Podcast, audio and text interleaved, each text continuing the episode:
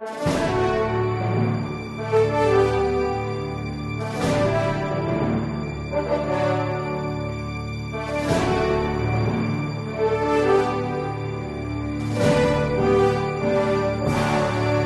Resposta Católica de hoje, gostaríamos de responder à pergunta da Delfina a respeito das indulgências.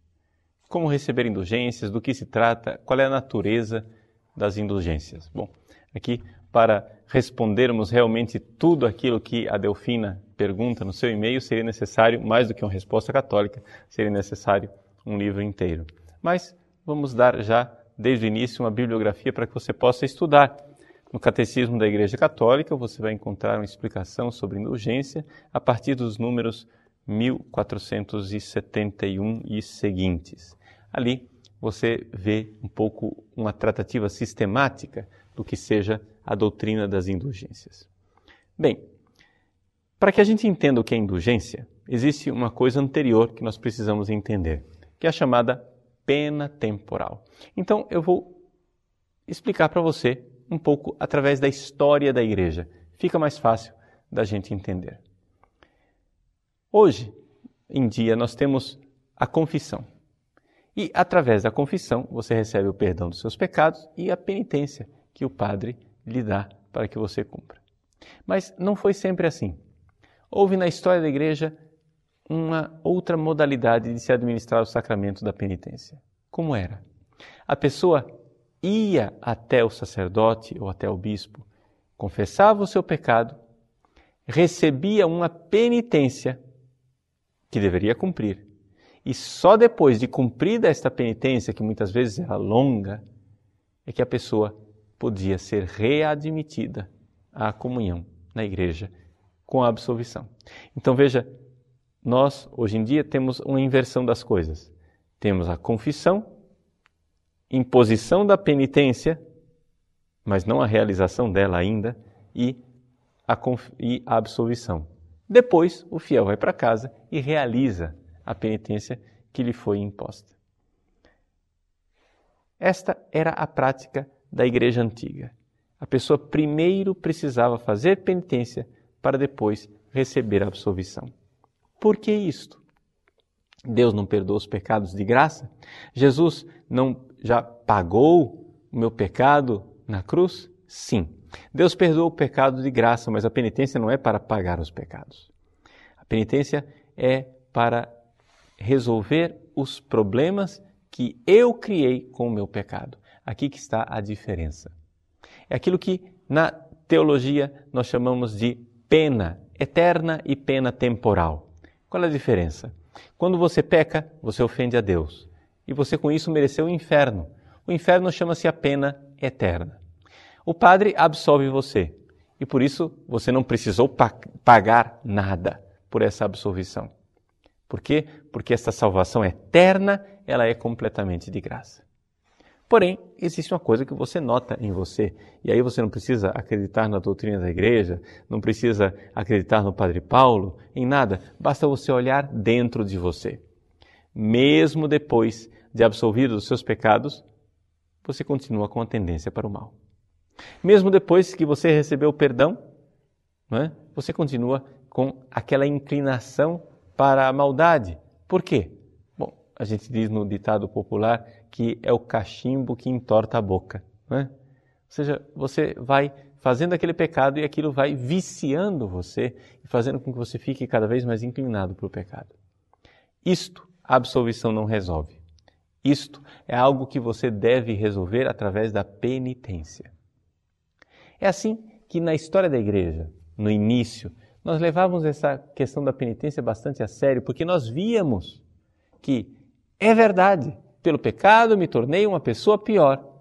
Então, a penitência não é uma imposição injusta do Padre, é algo necessário para mim. É uma bondade de Deus, é uma coisa boa e bonita. Porém, aqui, até aqui, não falamos de indulgência. Como é que surgiram as indulgências dentro da igreja? Aconteceu o seguinte: que houve na época das perseguições muita gente que ao invés de ser fiel a Jesus, terminou traindo a Jesus e a igreja.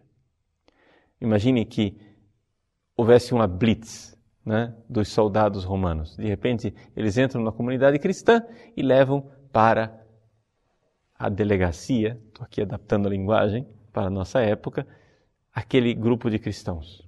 Desse grupo de cristãos, alguns professam a fé em Jesus Cristo, por isso são condenados, jogados no calabouço e serão martirizados. Outros, na hora do vamos ver, amarelaram, ou seja, foram covardes, negaram a Jesus Cristo e resolveram oferecer sacrifício aos ídolos. Aqui nós temos então duas situações. Cristãos que irão viver um martírio heróico, que irão pagar uma penitência enorme, quando na verdade não tiveram pecados enormes. E do outro lado, cristãos que traíram a igreja e que traíram Jesus. Acontecia que muitas vezes esses cristãos traidores se arrependiam e iam até o bispo. E diziam: Seu bispo, eu traí Jesus, foi uma fraqueza, eu quero pedir ao Senhor perdão do meu pecado. O bispo então impunha uma penitência para aquele cristão que havia caído e se converteu. A penitência às vezes ela durava alguns anos, ou seja, durante anos essa pessoa deveria viver sem carne, dormindo no chão. Quando fosse à igreja, ela precisaria ficar no fundo da igreja de joelhos, batendo no peito e pedindo perdão. Eram penitências desse tipo bastante sérias, bastante graves. Pois bem, aqui aconteceu então uma história de amor. Alguns desses mártires que iam morrer, derramar o seu sangue por amor a Cristo, começaram a escrever as chamadas cartas de paz. O que era uma carta de paz? O mártir, ele escrevia uma carta para o bispo e dizia: Senhor bispo, eu vou derramar o meu sangue, eu vou morrer por amor a Cristo, isso é uma penitência enorme. Eu peço ao Senhor que o Senhor receba esta penitência que eu vou fazer e aplique para Fulano. Porque, coitadinho, ele vai ter que ficar 10 anos fazendo penitência. Então, o meu derramamento do sangue sirva para ele. Isto era indulgência.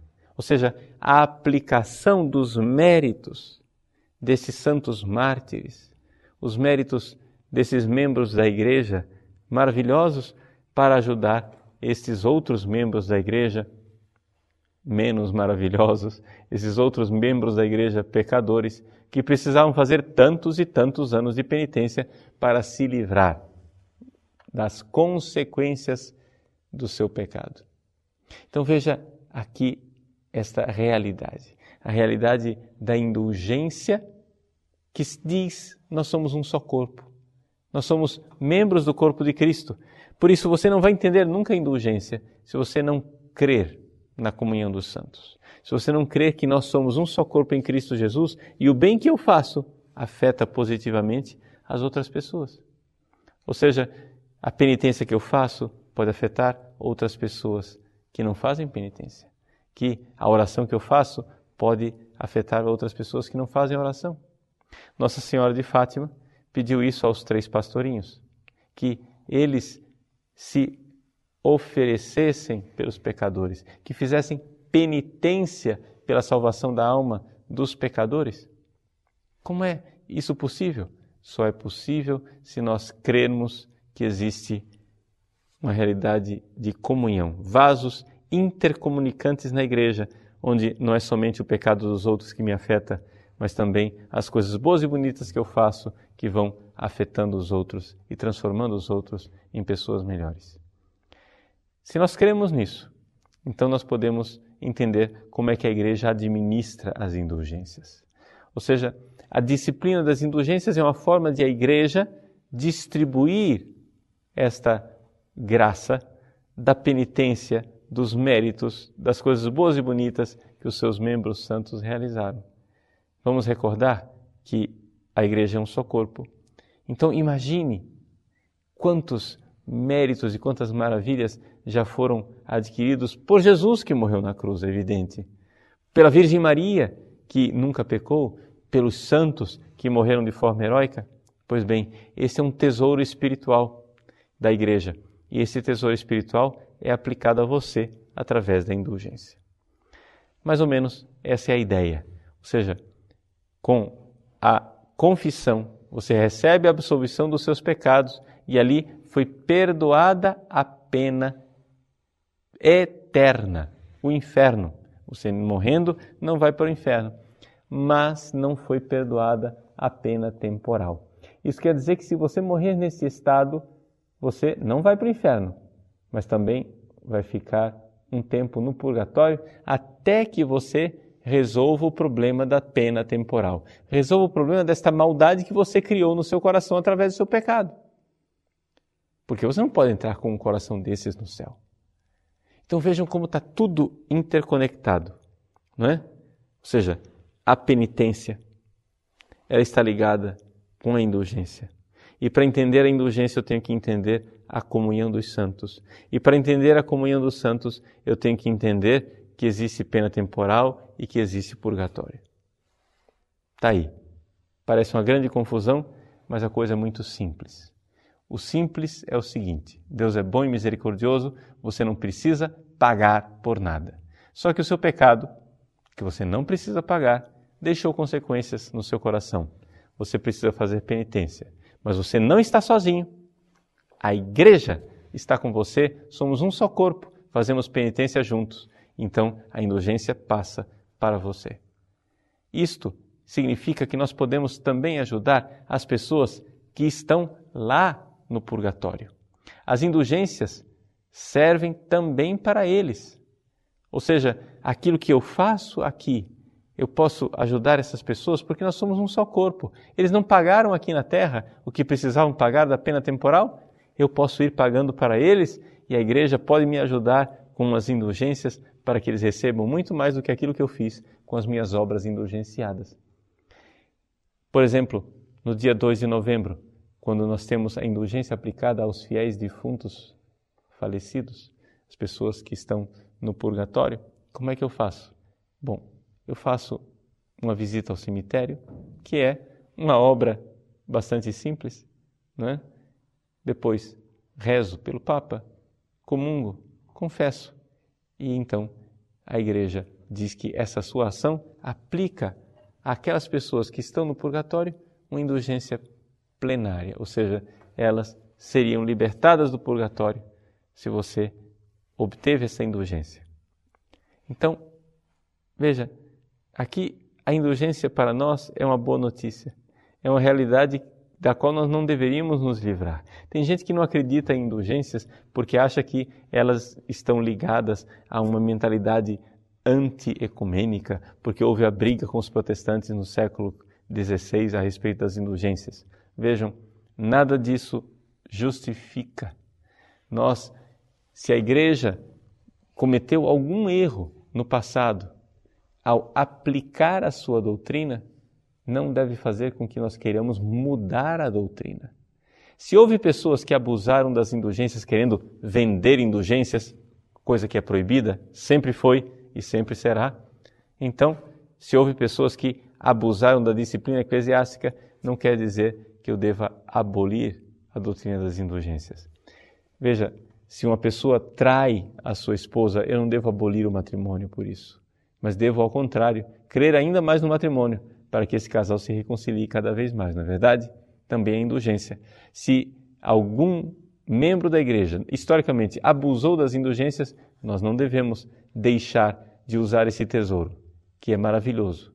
Saber que não estou sozinho, lutando contra o meu pecado. Eu tenho a igreja inteira que me apoia e, como mãe indulgente, me ajuda a vencer e a ser melhor.